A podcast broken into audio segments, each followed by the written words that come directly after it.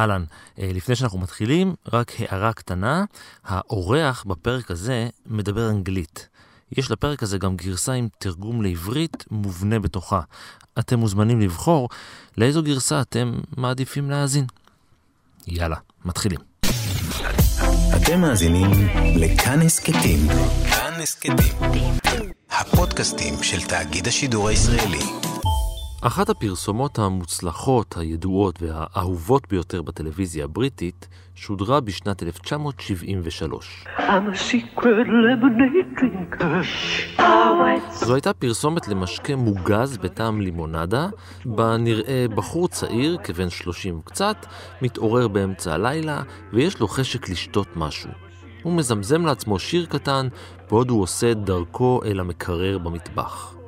אני הוא השוטה הסודי של R. White's Lemonade.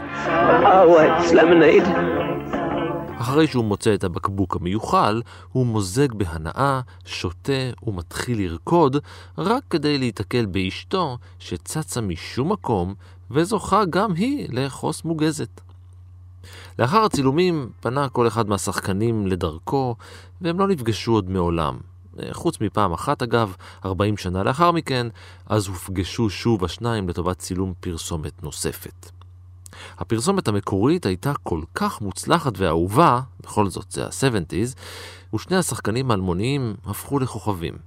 כל מי שפגשו ברחוב היה מיד שר להם את הג'ינגל הקליט. Oh,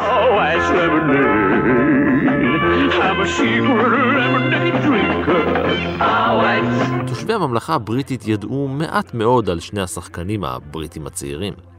בעוד האישה, הריאט פילפין, המשיכה לשחק בטלוויזיה הבריטית, ואפילו השתתפה לצד תום בייקר בסדרת הקאלט דוקטור הו, לא הרבה זמן לאחר צילומי הפרסומת, השחקן הצעיר פשוט נעלם. הוא הופיע שוב כאחד הקומיקאים המצחיקים של ישראל, וגם כאן, בביתו החדש, בקושי יודעים על קורות חייו.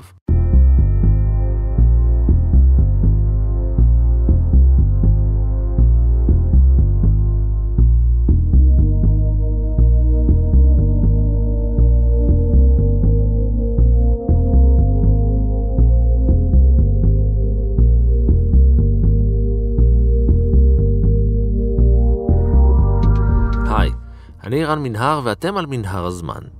מדי פרק אנחנו מספרים לכם על מקרה שקרה בעבר מזווית שכנראה עוד לא הכרתם. העונה הזאת של מנהר הזמן מורכבת כולה מסיפורים שאתם, המאזינים, שלחתם. את הרעיון לפרק הזה שלח לנו יותם שבח.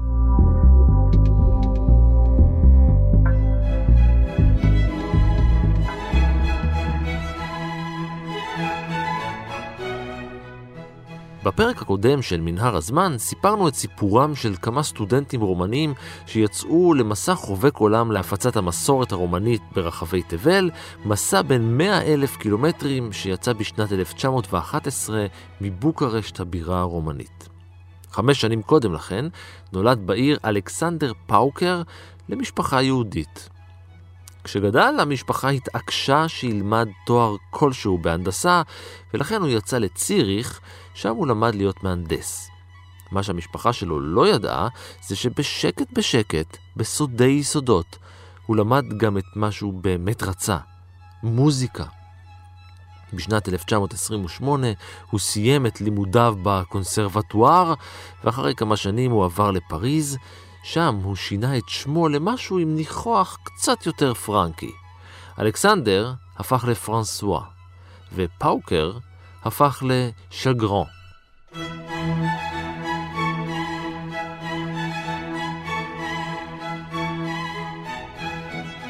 הדחף המוזיקלי שלו היה חזק. הוא רצה להמשיך וללמוד מוזיקה בצורה עמוקה יותר, ולכן הוא החליט לעשות תואר מתקדם באקול נורמל סיפריור, אחד ממוסדות ההשכלה הגבוהה היוקרתיים ביותר בצרפת.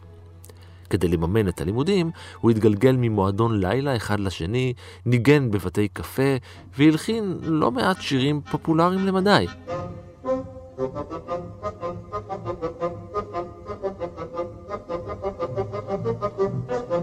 הוא למד אצל המלחינים נדיה בולנג'ה ופול דיקס, שהלחין גם את היצירה הנודעת שוליית הקוסם. I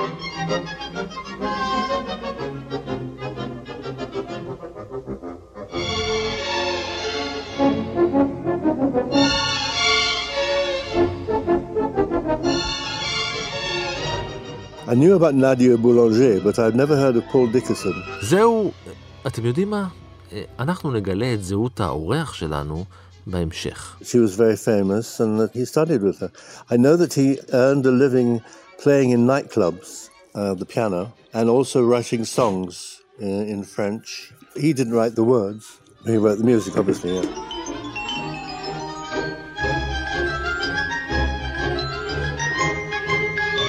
בשנת 1936 עבר שגרן לאנגליה. חוץ מרומנית, הוא דיבר צרפתית מושלמת ואנגלית במבטא צרפתי, הוא ידע גרמנית, איטלקית וספרדית, ובהמשך הוא גם למד רוסית. כיוון שכך, בשנותיה של מלחמת העולם השנייה, הוא מונה לשמש כיועץ מוזיקה ומלחין בפועל של שירות הרדיו בצרפתית של רשות השידור הבריטית, ה-BBC.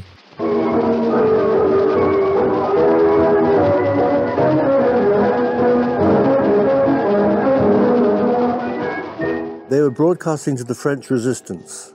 They were sending codes and sending them messages in secret code uh, during the war.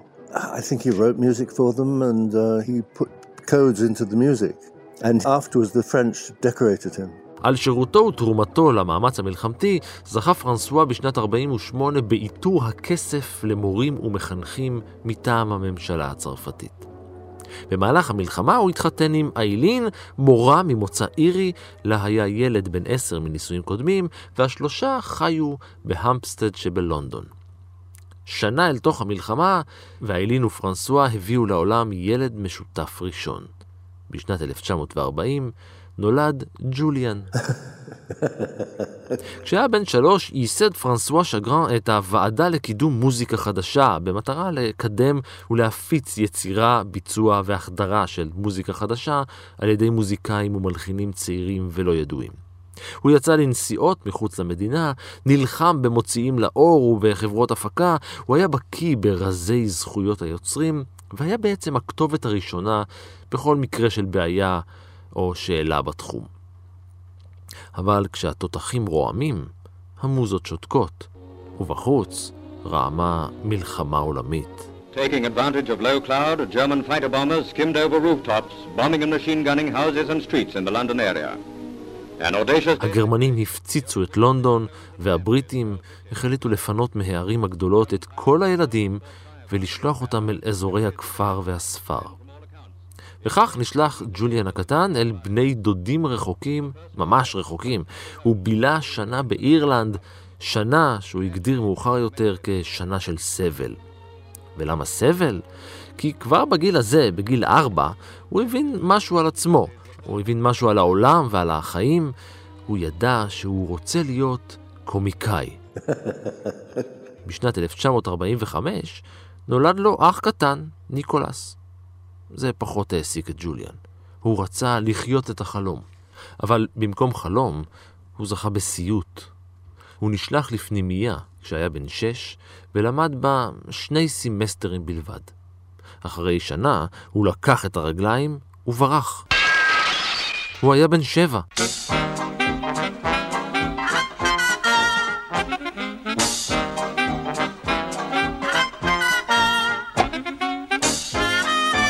ההורים שלו רשמו אותו לבית הספר לדקדוק סנט מרילבון, שם, למרות שהיה נוכח מדי פעם, הוא לא ממש למד.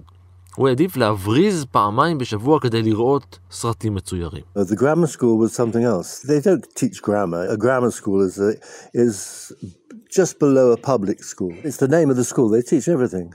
It's not a private school, but um, I mean, it's a government school.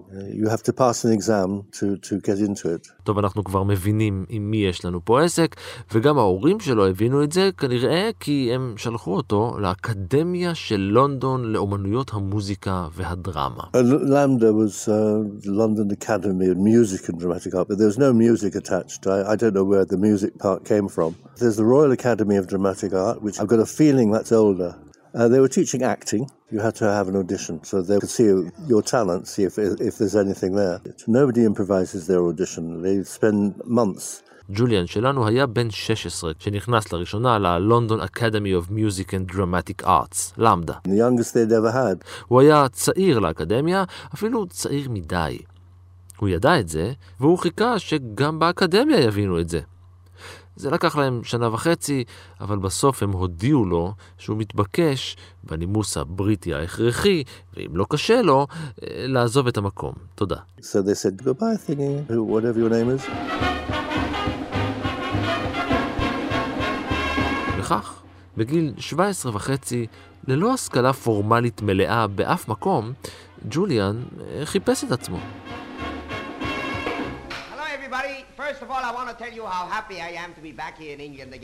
הוא חבר לקומיקאי ויק אוליבר ושימש כסטרייטמן שלו, הדמות הרצינית בהופעה.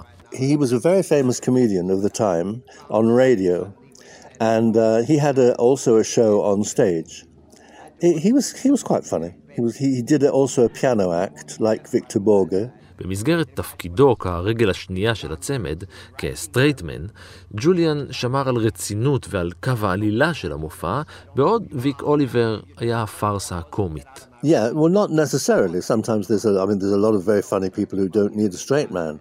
He liked to have a straight man to bounce the jokes off. You have to have your straight man so that you can knock the jokes off him. There was also a woman, um, a straight woman there as well. And for instance, there was a ballet So one, one dancer would ricochet, would, would pirouette into another. בשנה הבאה הופיעו השניים יחד, הם יצאו לכל רחבי אנגליה. הם הופיעו באפריקה הדרומית ובאירלנד. In the summer season you, you go to theatres in the south and you do like a, a week here and a week there, a week in Brighton, a week in Bournemouth.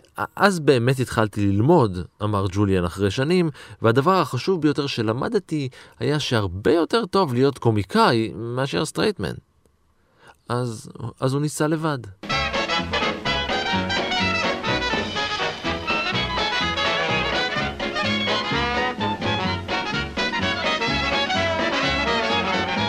בגיל 18 וחצי הוא נכנס לעבוד במועדון חשפנות.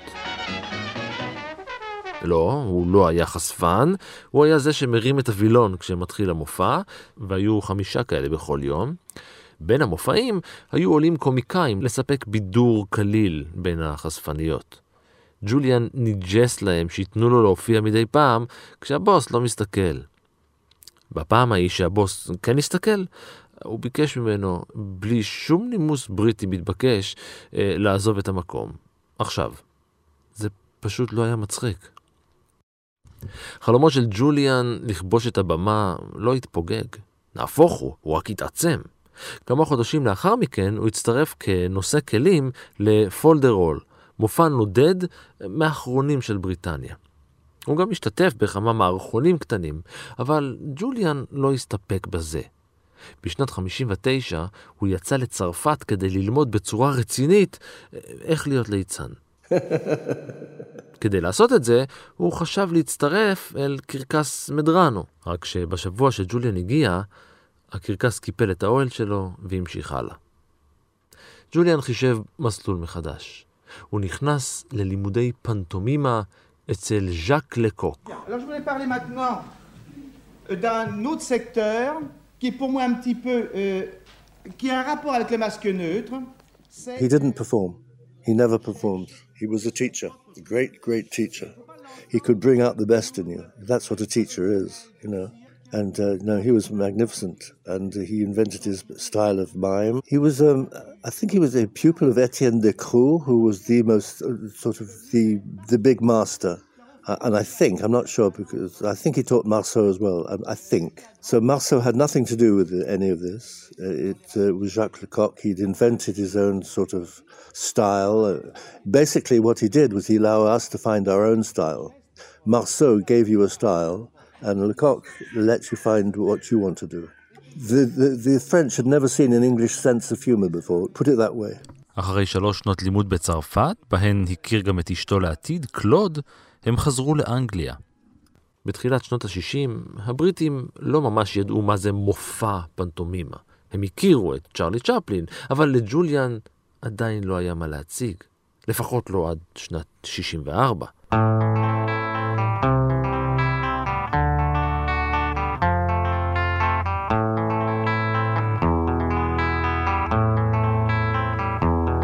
הוא הצטרף וכיכב במופע הפנטומימה הסאטירי צ'אגנוג, מופע הפנטומימה הראשון של אנגליה, שהפך ללהיט של ממש בפסטיבל אדינבורו באותה השנה.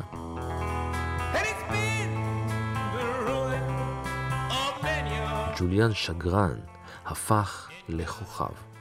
הוא הופיע ברחבי אנגליה כולה, והמופע הועלה פעמיים בווסט אנד לפני שרץ שם במשך שישה חודשים. Yeah, the West End. It's uh, what can I tell you? It's it's it's the West End of London, and that's the end. It is the Broadway of London, absolutely. But uh, we we're English. We don't uh, we don't we, don't show off. We keep it to our chest, you know. ההצלחה של שגרן הייתה מיידית. שנתיים לאחר מופע הפנטומימה הוא חדר שוב אל התודעה הבריטית, והפעם הוא פרץ ממנה גם אל זו הבינלאומית. הוא כיכב בסרטו הקלאסי של מיכאל אנג'לו אנטוניוני יצרים, בלואו-אפ, שם הוא שיחק טניס בפנטומימה.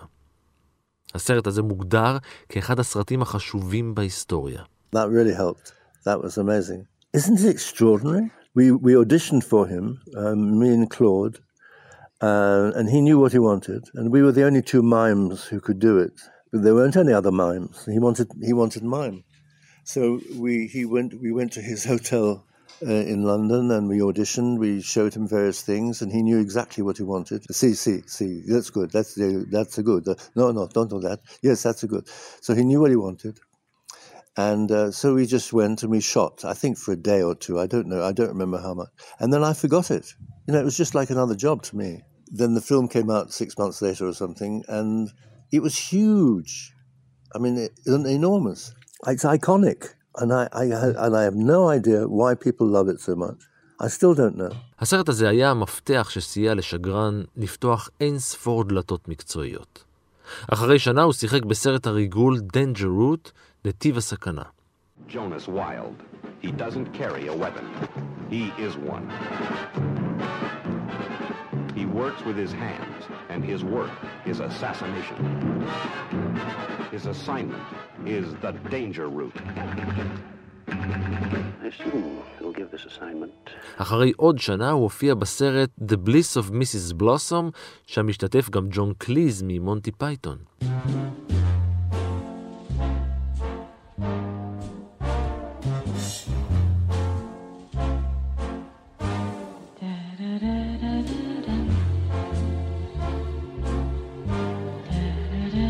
ואחרי עוד שנה הוא שיחק בעוד סרט, אלפרד הגדול, שגולל את קורותיו של אלפרד הגדול, מלך סקסוניה המערבית, במאה התשיעית לספירה.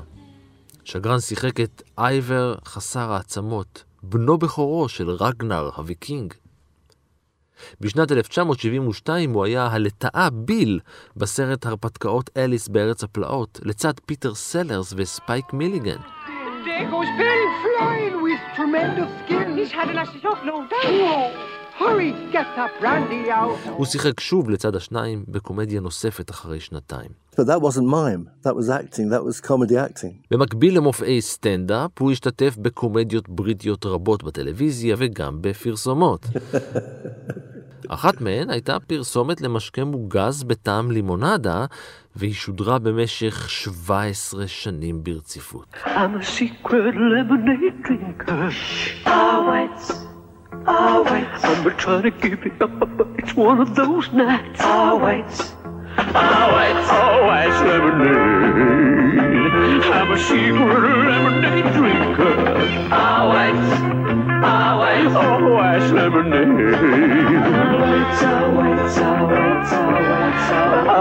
Lemonade. גם אחיו הצעיר ניקולס הפך לשחקן, וההצלחה הייתה פשוט אדירה. יחד עם המורשת של אביהם, משפחת שגרן הייתה משפחה על הבמה.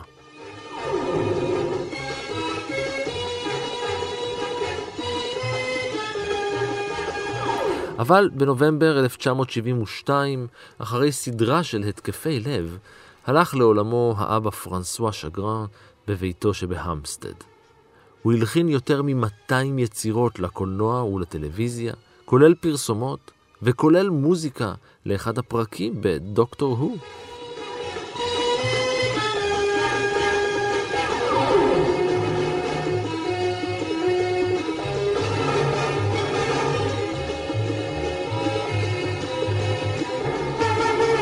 הקרן למלחינים צעירים על שם פרנסואה שגרן פועלת עד היום. לאחר תום האבל, באמצע שנות ה-70, ג'וליאן שגרן ואשתו, קלוד, הפיקו שלושה סרטים אילמים, עבור שניים מהם היה שגרן מועמד לפרס האוסקר כמפיק. הוא זכה עם אחד מהם בפרס דוב הזהב בפסטיבל ברלין, ועם סרט אחר הוא כתב את הפרס הראשון בפסטיבל קורק הבינלאומי. במקביל, הוא המשיך להופיע עם מופע הפנטומימה שלו בלונדון. במשך שנים הוא יצא לסיבוב הופעות בממלכה המיוחדת כולה, באירופה, בארצות הברית, באוסטרליה ובמזרח הרחוק. הקריירה של ג'וליאן שקרן הייתה בעננים. לא היה שום דבר שיכול היה לקטוע אותה.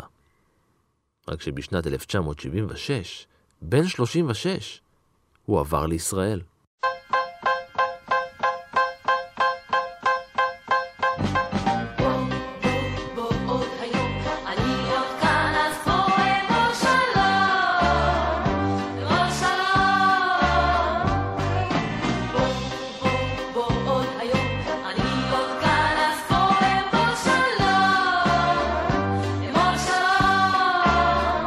באמצע שנות ה-70, בשיא ההצלחה שלהם, קלוד הייתה משוכנעת שמלחמת עולם שלישית עומדת לפרוץ. בעולם המערבי הלכו וגברו הדאגות מפני התחמשות גרעינית של המעצמות. נוסף על זה גם משבר האנרגיה של 73, שהעלה את החשש מפני קריסה של החיים המודרניים, והתפיסה ההולכת ומתפשטת שבני אדם לא ממש יודעים מה הם עושים. רק תראו את המשבר מול איראן, את המלחמה בווייטנאם ואת האלימות הגואה. She considered herself to be telepathic and she had some vision. She used to work at the National Theatre. She was very brilliant and uh, she did uh, a lot of the mime and uh, movement for the National Theatre in London. קלוד הייתה משוכנעת, לא רק שמלחמה עולמית עומדת להתפוצץ, אלא גם שהמקום היחיד שיהיה בטוח הוא ישראל. אלא מה? And she said, listen, there's going to be a war. Israel is the only safe place. We have to go.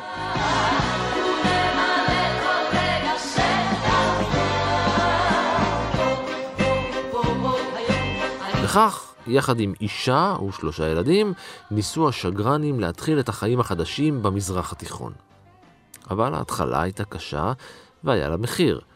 ג'וליאן וקלוד התגרשו, ומשהבינה שמלחמת עולם שלישית לא עומדת לפרוץ בקרוב, היא ארזה את עצמה וחזרה הביתה לאנגליה. ג'וליאן נותר בישראל עד היום, ואם תשאלו אותו, הוא לא ממש יודע למה. שנים חלפו מאז שהגיע לארץ, והמצב לא היה להיט. Well, not so rough. I, I, I consider myself to be quite lucky, actually. I did the show for Avital, and he put me into the Khan Theatre. Uh, Guy Miraz was there that night. He saw it. Funnily enough, he never he never told me that for years, but uh, he saw it. He said he'd never seen such uh, such comedy. He'd never seen that sort of comedy. And then I started to tour of uh, all the kibbutzim. It happened very quickly. I think they they they liked the idea of somebody talented coming from uh, England. They liked that, and I wasn't expensive. It wasn't as though I was a big star. You know, I was doing a normal job, getting normal pay, and uh, it worked well. כמעט עשור שלם חלף מאז שהגיע לישראל, ובשנת 85 כתב, הפיק וביים סדרה קומית בת עשרה פרקים ששודרה בטלוויזיה הישראלית, התזמורת. שם הוא השתתף גם בתור המנצח.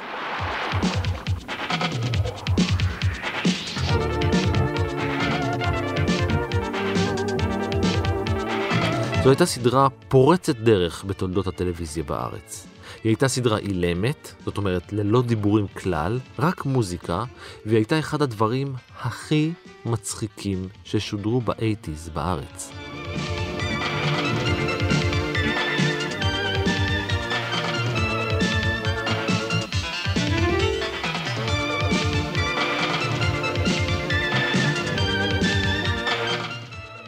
That was Eliezer Dorot, who was a great, uh, an amazing friend. He worked at um, Herzliya Studios.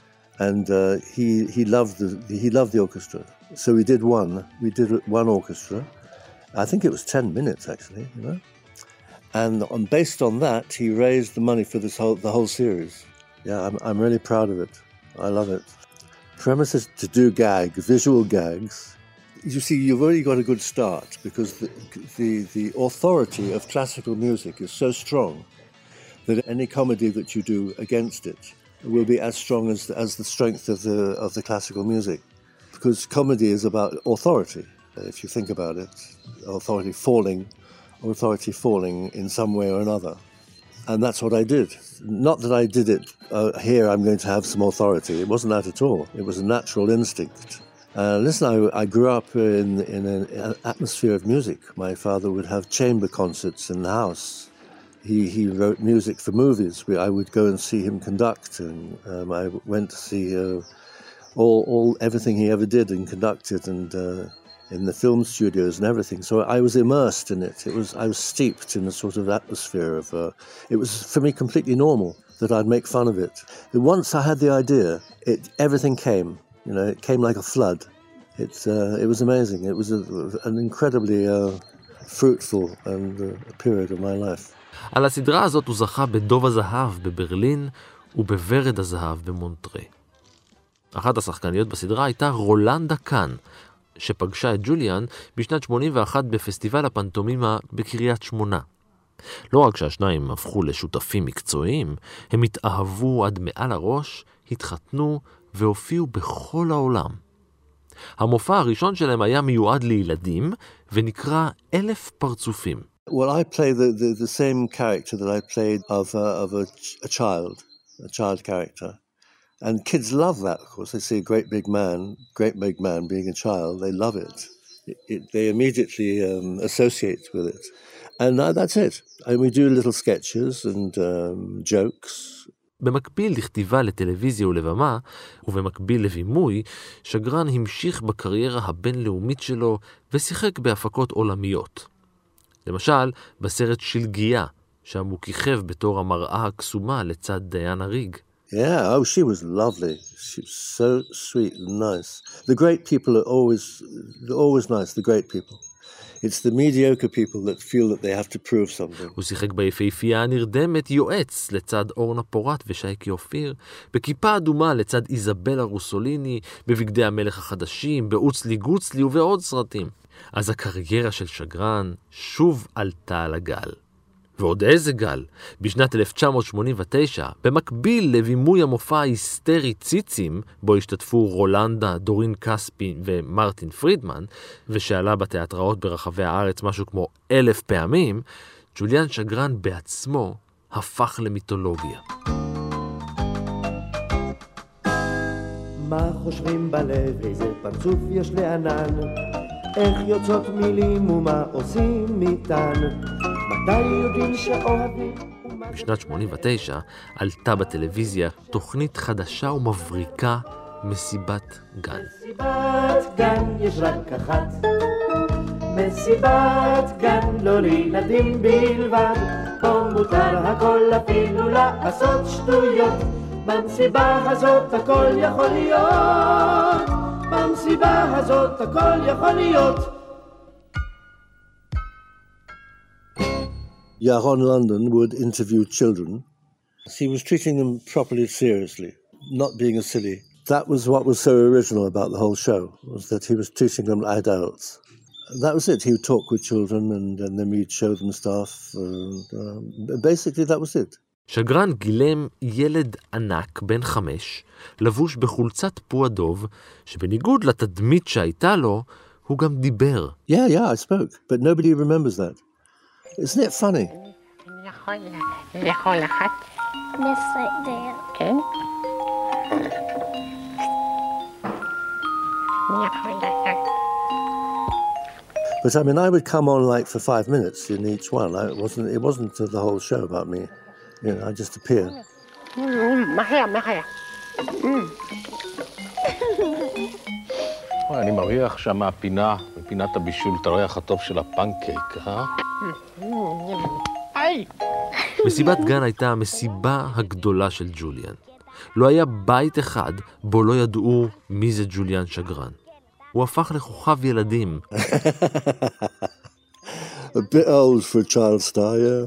It's amazing, you know, how many people come up to me and said that they, they've even said it changed their lives. It's, it's very touching. Julian, אוי ואבוי, גדלתי לך. הוא השתתף בפרפר נחמד ובהופ ההי, ואפילו ברחוב סומסום. התוכנית רצה עד שנת 94, ואחרי 100 פרקים ירדה מהאוויר. ג'וליאן הבליח פה ושם בתוכניות שונות.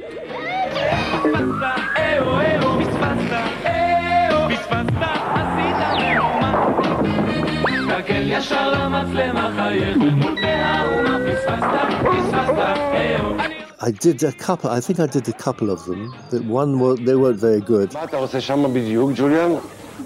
האחד זה בוט. בוט. שהוא טוב. זה אחד, ושניים שאנחנו נראה זה בוט, שהוא אח שלו, והוא רע. אבל לקראת סוף שנות התשעים התפוגג מהמרקע והתרכז בעיקר בבימות התיאטרון. הוא הופיע ביפן, בסין ובקוריאה, בסינגפור ובבנקוק, הוא העלה את המופע שלו על במות אוף ברודוויי. It's, it's famous for, for shows which aren't expensive and uh, great big uh, roaring headlining things. You know, it's like little reviews and little comedy shows and little plays. It was my one man show, and uh, that was it. Yeah. בעשורים האחרונים, לצד כתיבה, בימוי, העברת שיעורי משחק קומי והופעות, חיים בני הזוג שגרן בעין הוד. One of the problems is that I would, when I did stunts, I would always do them myself, and I got a lot of injuries, and that's why I had to stop, really. I had to stop. I had to. Well, I didn't. It stopped me. It, it, it just sort of slowed me down until I. Now I can hardly walk. ג'וליאן השנה בן 80. ולא, כפי שיכולתם לשמוע לאורך כל הפרק הזה, הוא עדיין לא יודע לדבר עברית כמו שצריך. אז מה הוא מתכנן לעתיד? Well, I'm writing my autobiography. Let me think what else I'm doing. I do a lot of drawings.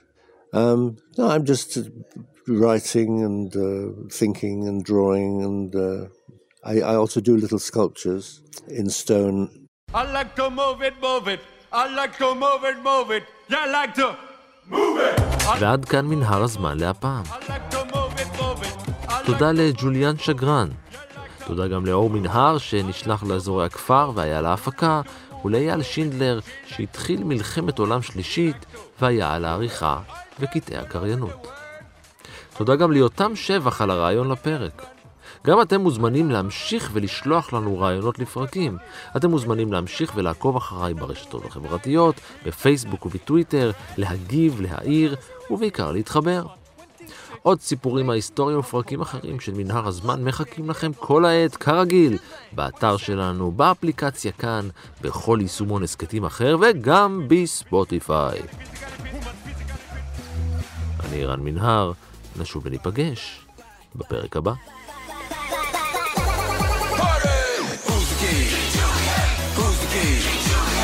Get down for the get down. Everybody party with King Who? King Who? Tonight will be forever. Let's do King Julian style.